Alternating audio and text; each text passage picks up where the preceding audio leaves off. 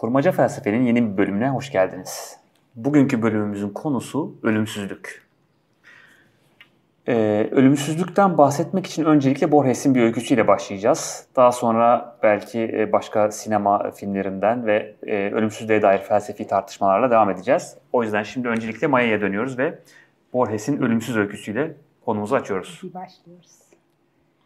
Evet şimdi Ölümsüz diye bir öyküsü Borges'in. Çok da tatlı bir öykü. Çok da kısa bu arada. Herkese Kısaca istersen önce içeriğini anlat öykünün, konusunu. Anlatayım, birazcık anlatayım. E, Alef kitabında bu arada var. Hani bilgi olarak vereyim onu. Alef diye bir e, öykü kitabı var Borges'in. E, onun içinde yer alıyor bu. şey ya Tomris Uyar çevirmiş o, o hikayeyi özellikle. Hani ortak çevirmenler var. Güzel de çevirmiş. E, onunla da ilgili şimdi hani bir iki e, şeyden başlayalım. Hani kullandığı kelimeler hani onun için belirttim biraz. Tomris Uyar da güzel kelimeler seçmiş anlatırken öyküyü. Şimdi şöyle bir hikayemiz var. Öncelikle e, ya ölüm biraz temamız bugün ölümsüzlük olacak aslında. Ama bir yandan aslında ölümsüzlüğü konuşurken de ölümlülükle de ilgili bir şey söylüyor olacağız. Yani ya da ölümsüzlüğün gerçekten hayatın anlamıyla ilişkisi burada nerede duruyor. O yüzden tam olarak klasik anlamda bir ölümsüzlükten tartışmaktan ziyade böyle biraz farklı bir şeyi aslında vurgulamak istiyorum bu Borges'in hikayesi üzerinden. Şimdi onu da size açıklayacağım ne olduğunu heyecanlı. Ben bu arada grubun ölümcüsü olarak da bilindiğim için genel olarak değil mi? Evet, şey, pratik felsefenin ölümcüsü olarak e, bu konuları zevkle tartışıyorum yani. Şimdi hikaye şöyle başlıyor. Bir karakterimiz var ve karakterimizin e, tarihler tam belli değil. İşte bir tür hani bir el yordamıyla gidiyoruz hikayenin içerisinde ama herhalde işte milattan sonra 300'lere falan denk gelen bir zamanlardan bahsettiği anlaşılıyor bir iki verdiği tarihsel şeyden e, göndermeden ve e, ölümsüzlüğü arıyor aslında. E, daha doğrusu ölümsüzler hakkında, ölümsüzler diye bir bir tür insanların olduğunu duyup bunların peşine düşüyor ve işte böyle biraz hani güzel bir şekilde şiirsel olarak anlatmış oraları Borges ama ben daha böyle hani şeye geleyim, asıl meseleye geleyim. Bir noktada bir labirentin içine düşüyor. Ve işte zaten hani labirent çok tekrarlanan bir imaj Forrest'te var. Ee, ve bu labirentin en sonunda çıktığı yerde de bir böyle bir kentle karşılaşıyor. Kent değil, bir mimari yapı diyor. Ama bu yapının tanrılar tarafından ya, ya, yapıldığı belli diye giriyor işin içine ve şey diyor. E, ne diyor hatta orada şey, işte Tom onu çok güzel çevirmiş. Apaçık bir epeskilik vardı diyor. Yani o apaçık bir epeskilik içerisindeydik diyor ve ee, burada dolaşırken bu mimarinin içerisinde böyle bir iki adım atıyor şey olarak. Önce diyor ki burası yani öyle bir yer ki burası tanrılar tarafından yapılmış olmalı. Yani öylesine bir hani farklı bir şey. E, çok çok çok eski bir yer. İkincisi bu tanrılar ölmüş olmalı çünkü o kadar ıssız ki hani hiçbir şey yok ortalıkta. Ve hatta bu tanrılar deliymişler diyor üçüncü olarak da çünkü oraya geleyim biraz şey mimari e, anlamsızlık kokuyor diyeyim yani. Anlamsızlık üstüne bir mimari. Ve bu ilginç tabii. Burayı çok e, hani hikayede oraları güzel vermiş. Mesela nasıl bir şey? İşte merdivenler birbirini tutmuyor. İşte boşluklar var aralarda. Ya da işte bir e, tamamen şeye uçuruma açılan kapılar. İşte çıkmayan koridorlar ve böyle e, bizim hani şeyimiz buradaki ana karakterimiz bunun içerisinde bayağı bir geziniyor. Bütün bu işte yıllar geçiyor falan öyle bir hani vakitler alıyor. Ve en sonunda şey fark ediyor. Birinin onu takip ettiği üzerinden e, bir kabile var ortalıkta ve bu kabile çok vahşi gibi görünen, neredeyse hayvan gibi işte tasvir ettiği. Hatta öyle ki işte dil bilmiyorlar, anlaşamıyor. Diyor ki hani hayvanlar bile öğreniyor bir şeyler konuşmayı, komut almayı. Bunlara da öğretirim herhalde diyor. Öğretemiyor bir türlü. Yıllarca bunlarla beraber oluyor falan. Neyse. Ee, bir tane de özel olarak onu takip eden bir eleman var orada. Ona da şey diyor. E, Odise, Odysseus'un köpeği e, Odisea destanındaki Odysseus'un köpeği Argos. Argos ismini koyuyor. Çünkü işte bir köpek gibi zavallı, ihtiyar bir köpek gibi zavallıydı. Peşimdeydi sürekli falan diyor. Ve sonra e, bir gün bu işte bu kabileyle takılırken bir gün inanılmaz böyle şey bir yağmur başlıyor. Bereketli bir yağmur ve bu yağmur e, herkese orada e, eski çağlardan kalma bir şey hatırlatıyor ve bir anda konuşmaya başlıyor bu kabiledeki üyeler. Ve bir anda şunu öğreniyoruz ki kabiledeki işte bu Argos e, karakteri diyor ki benim ben de Odysseus'un köpeği Argos diyor. sen bu destanı mı biliyorsun ki hani nasıl olabilir derken evet bunu yazalı herhalde söyleyeli bir bin yıl geçti diyor karakter. Argos dediğimiz karakter ve öğreniyoruz ki aslında bu Argos Homeros'muş. Yani destanı anlatan ve aslında bunlar da ölümsüzlermiş bu kabilede. Şimdi buradan e, Borges'in verdiği mesaj bize biraz şey yani artık öyle bir noktaya gelmiş ki bu kabile e, bu ölümsüzlük e, ve bu işte bitimsiz sürecin sonunda anlamsız e, bir en son yapıyı inşa edip artık anlamı toptan bırakmışlar ve sadece e, düşünsel bir dünyada hani bir tür şey içindeler. Hani bir haz içindeler diyor. Düşünsel bir haz içindeler ve artık ne konuşuyorlar işte bir tane hatta bir, bir işte karakter var kuş yuva yapmış göğsünde çünkü hiç kalkmıyor bile sadece düşünüyor falan. Ve böyle şey gibi hmm, bize verdiği hani bir sürü orada imajlar var bu öğretimin. Bunu şuraya bağlayacağım aslında. Bu Jeff Malpass denilen bir e, felsefecinin yani güncel bir felsefeci değindiği hikayenin bir kısmına değinmiş. Ben de oradan fark ettim aslında hikayenin bununla bağlantısını. Çok güzel bir makalesinde. E, makalede şu var. Nereye bağlıyor bu meseleyi? Şuna bağlıyor aslında. Ölümsüzler, orayı da bir söyleyeyim. Ölümsüzlerin e, son noktada söyledikleri şey aslında e, o kadar çok e, yaşamları boyunca farklı hayatlar yaşıyorlar ki artık hiç kimseler. Aynı zamanda tanrılar ama aynı zamanda e, bir azize oldukları kadar bir katil de olmuşlar hayatları boyunca. Homeros oldukları kadar sıradan insanlar da olmuşlar. Yani bir noktada da Homeros olmuşlar. Çünkü zaten o kadar e, sonsuz çeşitlilik içerisinde bir keresinde de Homeros olmaya denk gelmişler gibi bir anlatı var yani ortada. Ve aslında şeyi anlıyoruz hani herkes ve hiç kimse olmak aynı anda. Çünkü neden? Sonsuz kez aynı şeyi yaşadıkları noktada artık kendilerine dair bir kimlik oturtma hareketinden yoksunlar. Ve o yüzden herkesler, hiç kimseler tanrılar, bu zaten var olmamaya da eşdeğer falan gibi böyle iyice Borges bütün bunları hani bize söylüyor. Şimdi Malpass'ın bunu aldığı, en son onu söyleyeyim sonra size şey yapayım biraz da sorayım. Ee, Malpass'ın aldığı nokta bu hikayeyi tam da bu cümleler işte. Yani herkesin hiç kimseyim gibi. Diyor ki Malpass, çok ilginç bu hikayenin bize anlattığı şey de şu diyor. Demek ki aslında yaşama anlamını veren şey ölüm diyeceğim. Ama bunu böyle şey bir cümle olarak değil, hani beylik bir cümle olarak değil. Malpass bunu güzel kuruyor. Şunu söylüyor. Bir yaşamın yaşam olması için aslında kapalı bir kutu halinde olması lazım. Çünkü ben yaşamımı, kendi yaşamımı düşündüğümde ancak yaptığım hareketler, geçmişteki hareketler ve gelecekte de yapmayı tasarladığım hareketlerle bir zamansal böyle bir bütünlük içerisinde kendimi şu anda görebilirim. Eğer o bütünlük kapanmazsa ne geçmişimdeki şeyler beni tanımlar hale gelir artık ne de geleceğimdeki şeyler beni tanımlayacak hale gelir ve ben tanımsız kalırım. Aslında biraz biraz böyle Hegel'in de çağrıştıran evet. bir hani limitlendiğimizde aslında tanımlanırız ve evet. belirli, belirlenim sahibi oluruz meselesi. Tabii bunu aslında mesela Heidegger falan da çok net bir şekilde burada tamamen zaten Jeff Malpass da Heidegger'e göndermeyle yapıyor. Ama Jeff Malpass biraz kolaylaştırıyor işi. Heidegger'in hani çok daha ağır jargonundan çıkartıp bunu e, senin geçen bölümlerde söylediğin narratif kelimesi vardı ya tam olarak o kelimeyle açıklıyor. Narratif yani hayatıma dair bir narratif oluşturmak. Yaşam öyküsü.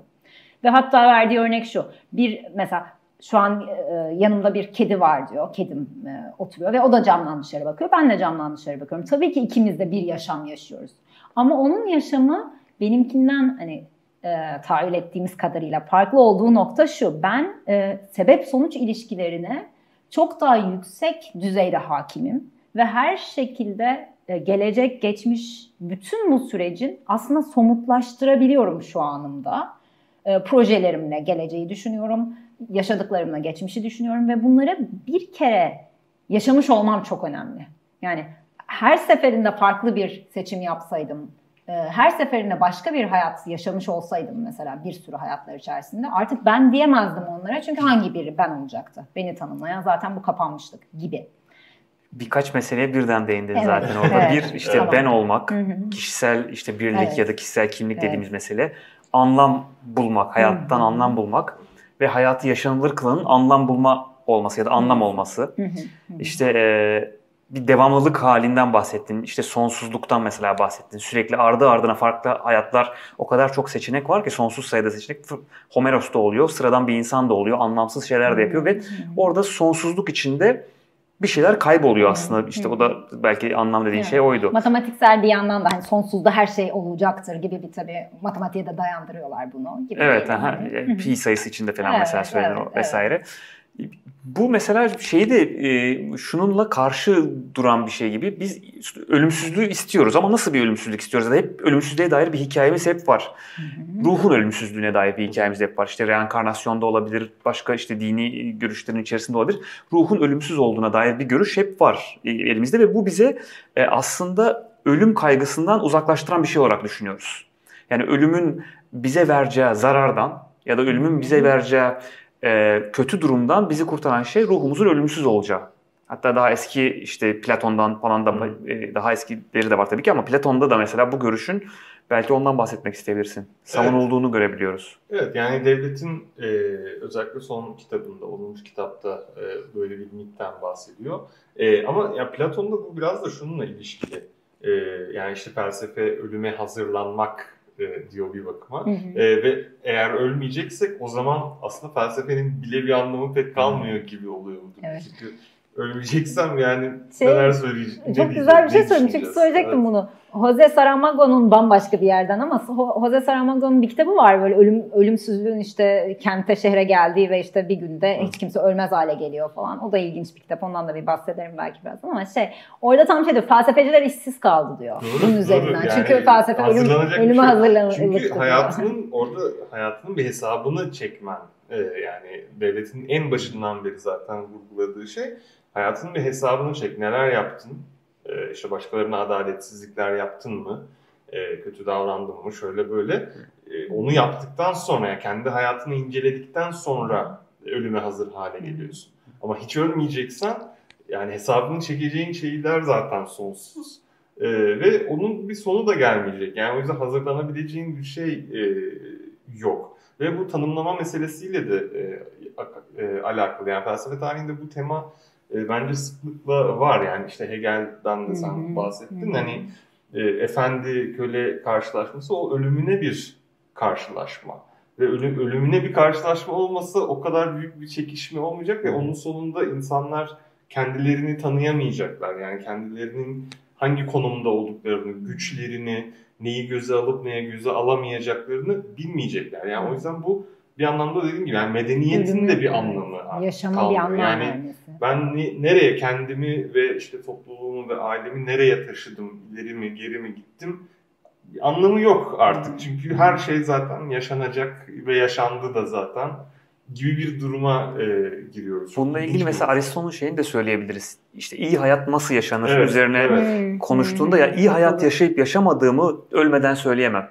Ya da Bravo. hatta ben de söyleyemem zaten. Ben öldükten sonra kalanlar iyi bir hayat yaşadı evet. diyebilirler, demeye de bilirler. Çünkü çocuklarımın da iyi bir hayat yaşayıp yaşamamasına da bağlı bir yandan o. Evet. Dolayısıyla ancak ölmek orada bir hayatın anlam bir yana anlamın yanında başka bir değer olarak iyi olup olmadığını da belirleyen evet, evet. yine ölüm. Yani ölüm o kadar çok şey belirliyor ki insana dair. insan toplumuna senin anlattıkların Kesinlikle. örnekler. Ve şey de var yani burada asıl vurgu şunun üzerine yani ben öleceğimi bil, biliyorumun da kapatıcı bir tarafı Kesinlikle. var. O yani şu şu şu dan da tartışılıyor aslında. Sadece ölümü bilmek mi yoksa belki sonluluk deneyimin kendisinin mi aslında burada konuşulması gerekiyor? Yani her şey sona eriyor. Yani ben şu anım da sona erdi. Yaşadığım o deneyim de sona erdi ve bir daha onu değiştiremem. Yani onun bir telafisi yok.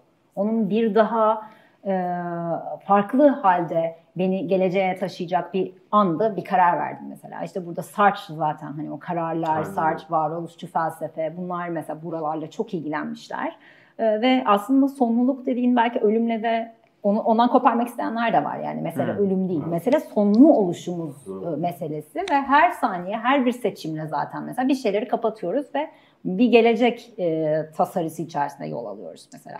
Ama bunun şu anımızdaki idraki de insan olmakla ilgili büyük bir şey gerçekten bize açıyor olabilir. Çünkü ona göre değil mi işte hani hayatımızın şu anda o bütünlük içinde baktığımızda, o anlamlık içinde baktığımızda e, zaten kapanmışlığını şu anımızda hissedebiliyoruz. Mesele o birazcık. Yani mesele onu e, çünkü gelecekte yaşayacağım bir sürü olanaklar, gelecekte değil mi seçebileceğim seçimler bunlar hala açık kalmış gibi görünse bile aslında bir ölümün verdiği veya zamanın geçiciliği, sınırlılığı, her anımın hani bir şekilde e, yok oluyor olması ile verilen bir şey var bana aslında.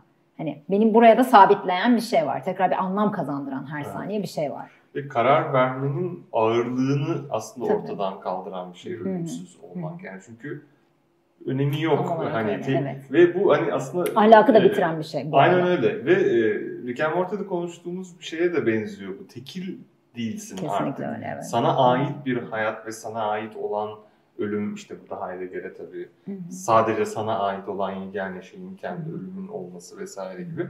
Yani bunu ortadan bunu çekip aldığınızda gerçekten hiçbir şey artık sana tam olarak ait değil. Çünkü sen her türlü şeyi zaten yaşamışsın ve yaşamaya da devam edeceksin gibi. Hani o yüzden hani hayatımın işte şu 2000 yılını işte atıyorum matematikçi olarak geçiriyorum. Hı. Yani orada matematikçi olmaya karar vermemin bir önemi yok. Önemi Çünkü yok, evet. 2000 yıl sonra vazgeçip senin olmaktan çıkıyor yani. Evet, Artık senin matematikçi yani. olmak senin Evet, olmaktan çıkıyor. Çünkü o Kesinlikle. bir şekilde sana hani yarın da başka bir şey olacağım meselesi çok ilginç. Yani senin olmaktan nasıl çıkartıyor bu deneyimi? Bunların Evet. arasında bu kadar yakın bir ilişki olması değişik bir şey yani. Düşünmek lazım üstünde. Üzerine Yani düşünülecek bir konu gerçekten. Kısıtlı zamanda yapabileceklerim, vereceğim Hı. kararlar e, ve e, o kararı seçtiğimde de başka bir şeyleri aslında reddetmiş, Reddetmiş olmamla olmam zaten. e, ilişkili. Yani tam işte Derrida'ya da hani bağlanabilir. Herkese Hani bağlanabilirsin.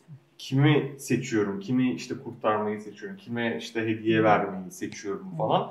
O aslında başkalarına, başkalarını seçmemem de demek oluyor. Tam Ama evet. ölüm söz ölümsüzlük söz konusu olduğunda e, çok bir önemi kalmıyor. Başkası adına bir şey yap, yapıp yapmamam önemli değil. Çünkü ben onu zaten ya yaptım ya da ileride yapacağım. Hı. Hani hiçbir fırsat aslında kaçmadığı için fırsat diye bir şey yok, Yok, ortada. evet. Seçimlerinde bir değeri yok ve anlam katmıyorlar senin hayatında böylece. öyle. Evet.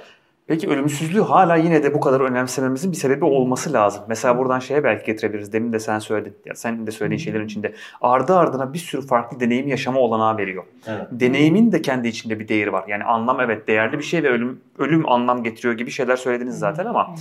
Ardı ardına farklı deney 2000 yıl matematikçi olmak, ardından 2000 yıl işte ba- başka bir alanla uğraşmak, sporcu olmak, başka işte bir 100 yıl başka bir kaşif olmak falan gibi ardı ardına gelen ve sonsuza kadar gidebilecek bir deneyimler silsilesi yaşamanın da o ölümsüzlüğe dair çekici bir şey yarattığını söyleyemez miyiz mesela? Hı hı. İşte burada söyleyebileceğim, o- yüzden aslında güzel daha beni hani şey konusuna getirdin, açmama da sağladın. Narratif konusu işte. Yani şeyden orada e, mesela Malpass'ın yaptığı şey de o. Yani ikisi de yaşam. Ben yaşamı sadece böyle olmak zorunda yaşam demiyorum diyor. Hatta burada da böyle bir İngilizce şey bir ayrım yapmış hani e, a life gibi bir şey. Yani Bir yaşam gibi. Hani living a life bu böyle şey anlamıyla kullanmış. Biraz daha teknik anlamıyla bir hayat yaşamak yani gibi.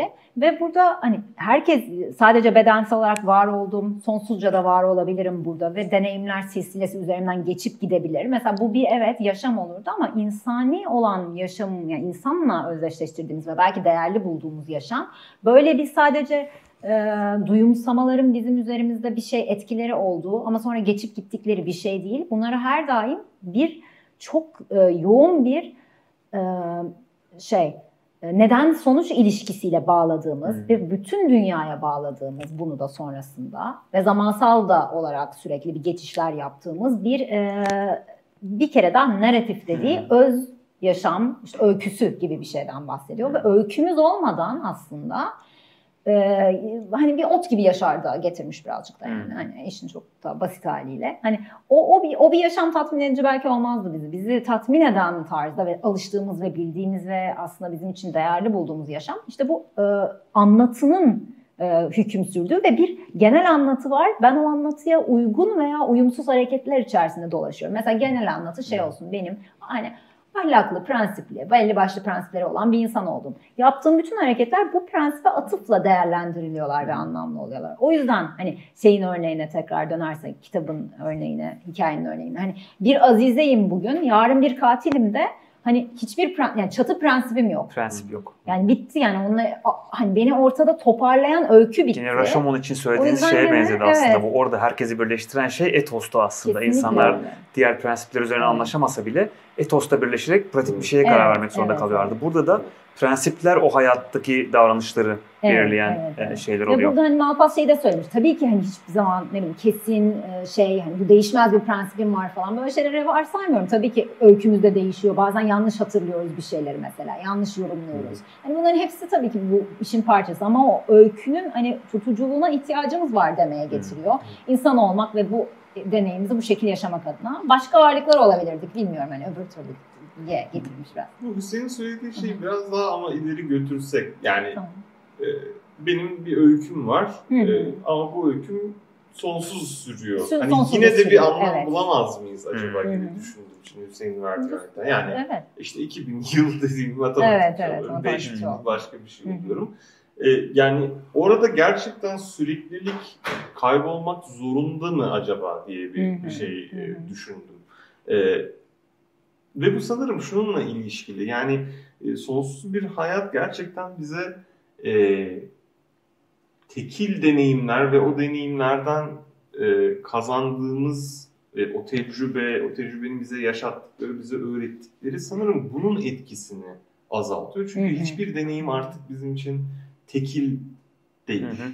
Evet. e, gibi. Hep Evet. tekrar yani tekrardan ötürü artık biz bir aşinalık e, yaşıyoruz ve o sanki. Yani uzunluk değil sanki mesele burada tek başına. hı hı. E, uzunluk değil de tekrar belki de Evet. e, mesela. Çünkü hani Homer, Homeros'ta oldum, şunu da oldum yani sonsuz zaman sonsuz yapınca bir noktada mecburen şeyler tükeniyor. Olanaklar belki tükeniyor Hı. ve tekrara düşmeye başlıyoruz ve belki de anla- yani o zaman burada şu çıkıyor tabii ortaya. Hep yeni şeyler bulabilseydik yine de o anlamsızlık e, içine düşer miydik? Bir yandan hem anlam hem de anlamaktan da bahsedebiliriz. Yani sonsuzluk kavramını anlamak da zor. Doğru. Hani bu işte sayılabilir sonsuz, sayılamayan sonsuz vardır ya matematikte. Bir sıfırla bir arasındaki sayıları sayamıyorsun. O sayılamaz sonsuz. Birden sadece sayma sayıları ile ileri doğru gidersen sayılabilir sonsuz. Birinci yani sayılabilir sonsuzu anlamak zor olduğu gibi diğerini anlamak daha da zor bir şey. Burada benim hayatımın sonsuz olmasını, ölümsüz olmayı hem anlam bulamamak gibi bir şey zaten söylediniz ikiniz de bir de anlayamıyorum da Evet, nasıl bir şey evet. olabileceğini. Ya da Shelley Cagin'i hani se- pek sevmediğim başta bir şey konuşurken yani sevmediğim de bu konuda çok şey yapmıyorum hani e, üzerinde fazla şey değil çünkü mesela şöyle örnekler veriyor sürekli çikolata yemek ister miydiniz falan. Hmm. Ya istemezdim tabii ki ama bu örneği hani bu şekilde kullanmak biraz bana şey geliyor. Ne, ne isterdin sonsuzca yapmak?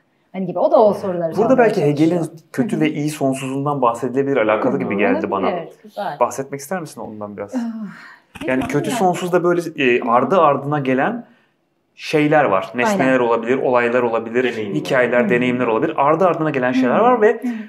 Gö- hem göremiyorum hem de anlamakta zorlanıyorum. Ardı ardına geliyor ve nereye gidiyor Güzel peki? Nasıl aslında bir yani. ardı ardına gitme? Bir Halbuki- ilkeyi takip etmiyor. O yüzden kötü. Tam olarak oraya gelecektim. Halbuki iyi sonsuz bir ilkeyi takip ediyor. Evet ve aştığı için sürekli o aşma haline de aslında belki bir narratif oluşturmayı belki öyle görebiliriz. Evet, kesinlikle. Mesela- narratifi ne olurdu desek. Geometrideki fraktallar örnek verilir Evet. hatta burada. Mesela Hı. bir üçgen şekli düşünün. Bu üçgen şeklin kendini ta- Evet. tekrarlayarak büyümesi işte fraktallara bir örnek mesela bu. Belli bir üçgen şekli yani. Google'da aradığımızda bulabiliriz mesela bunu.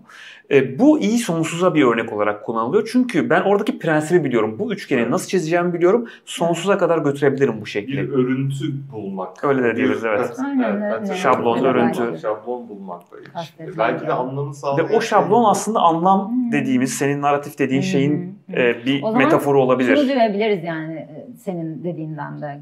Çok da ilginç geldi bana şimdi. Yani narratifi o zaman sonsuzlaştırabiliriz belki. Yani narratifi Hmm. sonsuzu kapsayacak bir hale getireceğimiz Evet. bir narratif düşünebiliriz. Tam oraya getirecektim. Zaten ruhun ölümsüz olduğuna dair bütün bu an, dini anlatılar, Hı. reenkarnasyon, Platon'un anlattığı şey hı. zaten bu narratifi yapmaya Evet, çalışıyor. doğru. Bu hayatın içinde Doğru, yaşadığımız bu küçük tikel e, hayatın içinde ölümsüzlük fikrini de içeriye o fra- büyük fraktalı küçük fraktalın içinde nasıl görebiliriz?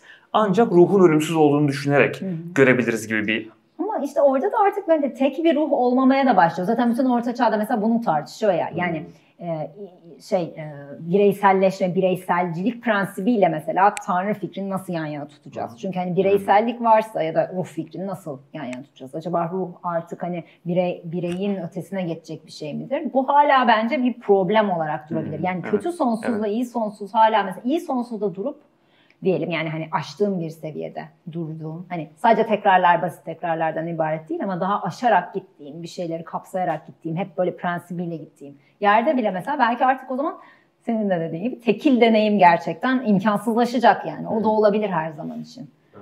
Ama bana şimdi programın başında ölümsüzlüğe biraz mesafeliyken şimdi biraz daha şey gelmeye başladı. Çekici mi gelmeye Aklıma yatmaya başladı çünkü şu ülkeden ötürü. Umut'u ikna ettiğimiz program. İnanılmaz yani. Sanki e, Kant'ın da altını bu altını çizdiği şey biraz buna benzedi şimdi. Çünkü o da mesela ahlakın e, özellikle ahlakın en yüksek hedefinin e, gerçekleşmesinin ruhun ölümsüzlüğüne bağlı olduğunu söylüyor. Bu ne demek?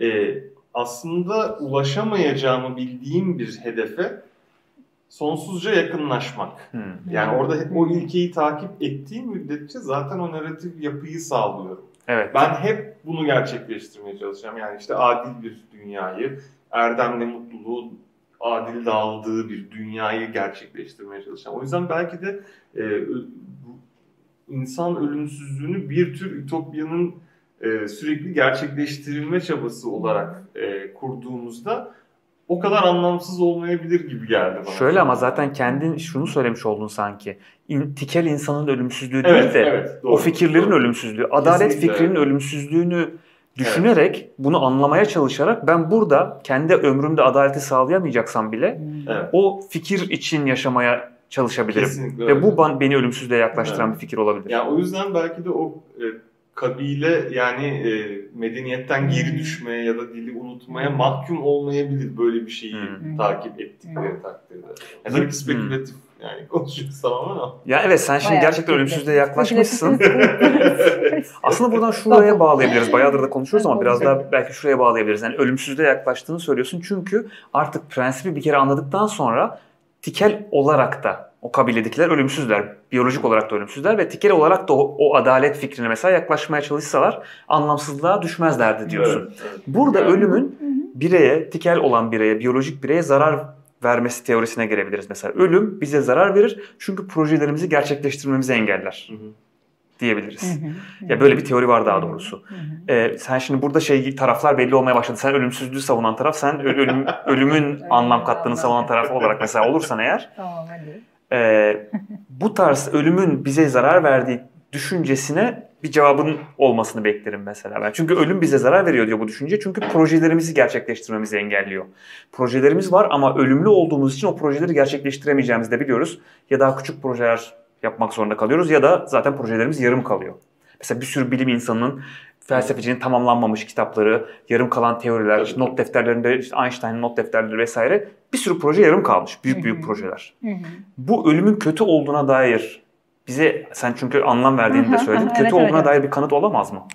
Ya olabilir. Zaten burada şeyler tartışılıyor. Yani hani e, ölümü mesela hani her ölüm genç bir ölüm yaşlandığın bir ölüm her ölüm değil mi? Yani erken hani her ölüm erken ölüm müdür değil midir tartışması evet. Ama yani burada eğer e, proje ve potansiyel ve işte olanak gibi kelimelerle e, ilerlediğimizde şey gibi oluyor zaten ölümün e, kendi içinde bizim bizi tam tersine çeviren yani bizim bütün varlığımızı var olmamaya dönüştüren bir şey olarak kendi içinde e, iyi bir şey olması değil mesele burada. Hmm. Yani ölümün daha farklı bir e, yani anlam vermek adına bir işlevi var orada. Ama o anlamı zaten verdiği gibi elbette ki son kertede senin elinden alacak. Yani bunu kimse zaten reddedemez. Yani kimse, kimse reddetmiyor. Yani, e, ben varoluşumla tanımlanan bir e, şeyde duruyorum burada. Hani insan olarak bir varoluş içerisinde kendimi tanımlıyorsam hı hı. tabii ki bu varoluşumun bittiği yer, insan olmanın bittiği yer, her şeyin bittiği yer, sona erme noktası zaten. O yüzden bunun zamansal olarak hani gelişi, kötülük, iyilik meselesi bunlar zaten çok e, diğer terörle tam karşıt değil. Yani hmm. anlamı vermekle hani bunun kötü bir şey olması Anladım. arasında böyle bir garip yani. bir gerilim var ve bu tabii ki bu gerilimi ayırmak da lazım. Yani ikisi hmm. ayrı konuşmak lazım. O yüzden şey yani ölümün hani kendi içinde sana gelişi kötü olabilir ama ölüme ihtiyaç var e, hmm. anlamı korumak için diyorlar sadece kurmak için. Hmm. Yoksa hani ölmek senin için iyi bir şey üzülme gibi bir teoriye dönüşmüyor bu yani hani hmm. öyle de bir şey demiyoruz sanırım. Ya da iyi ki ölüm var. Hmm. Tam o değil yani. Değil Mesela yani, onu söylemek değil. O bile olsa yani iyi ki sen hani şu gün öldün çok şey bir tartışma. Hani bu değil yani yapılan tartışma. orada. Bence iyi ki ölüm var bile denebilir ama şöyle yani şu Denebilir anki arada, ölüm, evet, şu anki biyolojik teoride. halimiz Hı hı. birazcık erken öldürüyor bence bizi. Yani yani, 70 tabii ki. 90 90 da fazla 70 80 Hı. yaşına kadar hani bir Kaç kaza yaşamazsan. Onu soruyorum hemen zaten o soru geliyor yani. o soru, o soru, zor bir e, anlamlı soru. bir soru. Mesela e, düşünebildiğimiz makul projeleri kaç yılda yapardık? Yani bir işte 500-600 yıl olsa mesela ömrümüz çok daha büyük projelere çok daha e, titiz bir şekilde yaklaşarak daha böyle dirayetli bir şekilde devam ederek daha büyük işler yapabilirdik Ama sanki. yepyeni bir proje de hemen oluşurdu o zaman. Yani onun da bir sonu yok ki onu nerede keseceğiz? İşte o, bence o- ondan vazgeçtik o noktada artık. Yani Hı. sonsuz ardı ardına gelen yeni projelerin anlamsızlık yarattığını ve Peki, Borges'in anladım. öyküsündeki gibi Hı hı, tamam. tuhaf yaratıklara dönüşeceğimizi kabul Onu ettik gibi görünüyor burada. Tamam. Ancak prensipleri takip edersek ve o prensipler adına anlamlı projeler ortaya koyabilirsek hayat anlamlı olacak. Ölüm Hmm. anlamlı yapıyor hayatı ama birazcık erken ölüyoruz sanki ya. Biraz daha yaşasak fena olmazdı gibi Evet, geliyor bana. doğru. 400-500 Tamam, yıl bize kafi yani. 400-500'lık kitabımızı kitabımızı yazarız. Ama burada belki birazcık da uzattık ama upload'a yine bağlayabiliriz. Her bölümü upload konusuna bağlıyoruz.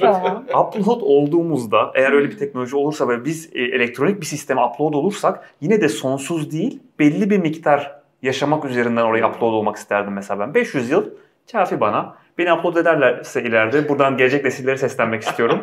upload ederseniz 500 yıl, 500 yıl sonra kapatacak şekilde upload edebilirsiniz mesela beni. Biz de şu anda biraz upload ediyoruz aslında. Upload şu anda yani internette kendimizi.